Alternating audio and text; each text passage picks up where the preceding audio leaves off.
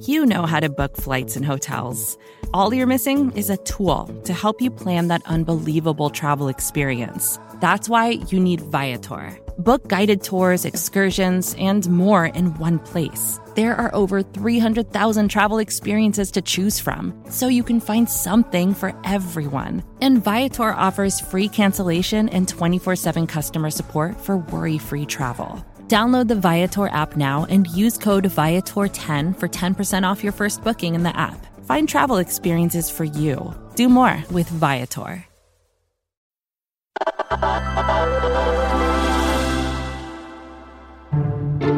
If you take stock of the last four years of the Trump presidency, it's been good for big business.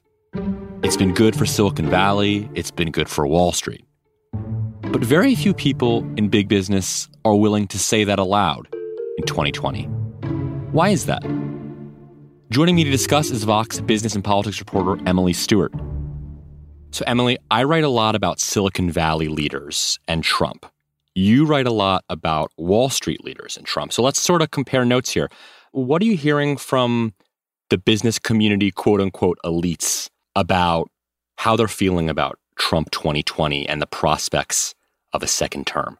My sense is like probably most of like the richest of the rich would prefer a Donald Trump presidency, right? Like nobody wants to pay more taxes and there's a chance that if Biden is president you might pay more taxes. But I think there is like a very real difference between Joe Biden being on the ticket with Kamala Harris and Elizabeth Warren potentially being on the ticket. Like you definitely have a sense there's a little bit of like a sigh of relief. Take me back four years ago to 2016. Where was the business community on Trump four years ago?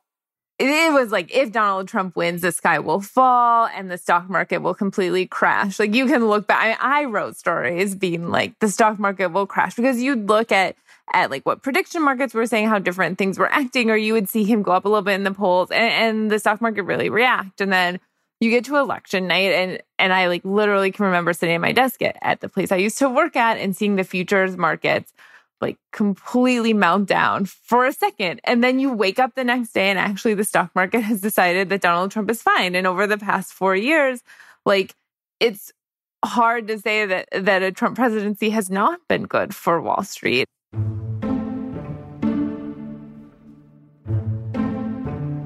She wrote the story in early 2018 with this very apt headline, which was How Wall Street Learned to Stop Worrying and Love Trump. Can you explain what you sort of found in your reporting for that story, especially given how folks were feeling in November 2016? It seems like really what happened is is that Wall Street and investors have really learned to kind of cut through the noise and really focus on the things that that matter to the bottom line. So like maybe the president sends a weird tweet, right? But what really matters to you is like that a bank regulator is not as tough as it could be. So let's switch gears and talk a little bit about Silicon Valley. I mean, here, leaders christen themselves as more socially minded, less financially motivated, more long term focused than the financiers of Wall Street, right? And you've seen a lot of energy spent over the last four years to make Silicon Valley more political. Four years ago, lots of people in Silicon Valley didn't like Trump, but there was not this groundswell of energy and, frankly, money that came from tech elites toward ousting Trump. And now you're seeing this moment where you have tons of leaders, most prominently people like LinkedIn founder Reid Hoffman or Facebook founder Dustin Moskovitz, who are pouring their billions of dollars into actually doing something about how they felt four years ago, uh, in a, at least in a more generous and aggressive way. It seems like most Wall Street folks that you talk to are fairly focused, maybe even exclusively, on how Donald Trump affects the market, which, for all the problems with the coronavirus, is pretty good. Here in Silicon Valley, it seems like people are theoretically at least, less financially motivated. And, and business leaders are thinking more about how Trump affects immigration, how Trump is uh, handling the coronavirus pandemic, and not so narrowly focused on their stock portfolios. I think to a certain extent, that's true. But like this morning, I was talking to a guy who works at a hedge fund, just being like, hey, what are you hearing? And he was like, I've actually heard more about immigration than I thought. And I was like, oh, just on like, you know, the worker visas and the H 1Bs that are very much an issue for Silicon Valley and like tech workers. And he was like, yeah, but also like, there's kind of a lot of chatter, at least like uh, at his fund, about like student visas and and if those kind of go away what that means or like green card applications like this stuff is there um and obviously like finance is not a monolith wall street is not a monolith and there are more liberal billionaires who have made their money in finance. Um you know i think those issues are important and like everybody wants to kind of look socially responsible right now wherever they're kind of standing. But I do think like when you're, I mean, ultimately, like if you're Goldman Sachs or whatever, like you're not as worried about looking good probably than a lot of the tech people are. Right. Lastly, I want to talk a little bit about Joe Biden specifically. What would Joe Biden's election mean for the business community?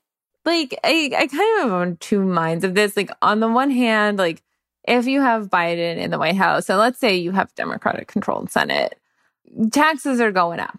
I, I would assume. but at the same time, you do get some real stability there. Like, you know what's happening on the day to day. And like, is Joe Biden like some big anti corporate figure? No, he's not. He's from Delaware. Like, he's Joe, Joe's not gunning for the banks. And I think also, like, at least the coming from a Wall Street and like bank perspective, the rhetoric and the focus right now in terms of like what to address policy wise, like industry wise, is is not the banking industry. If anything, we're talking about how the banking industry can like maybe get more people into the system to give them more assistance. Like it's it's a different situation than it was in 2008, but I think at the same time, like yeah, Joe Biden might be like marginally not as business friendly, but eh, again, like it's not the same as a Bernie Sanders or Elizabeth Warren.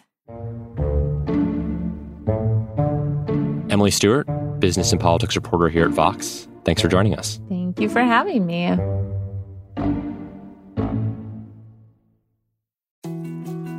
More to dos, less time, and an infinite number of tools to keep track of. Sometimes doing business has never felt harder, but you don't need a miracle to hit your goals. You can just use HubSpot because their all in one customer platform can make growing your business infinitely easier. Imagine this high quality leads, fast closing deals, wildly happy customers, and more benchmark breaking quarters. It's not a miracle, it's HubSpot. Visit HubSpot.com to get started today.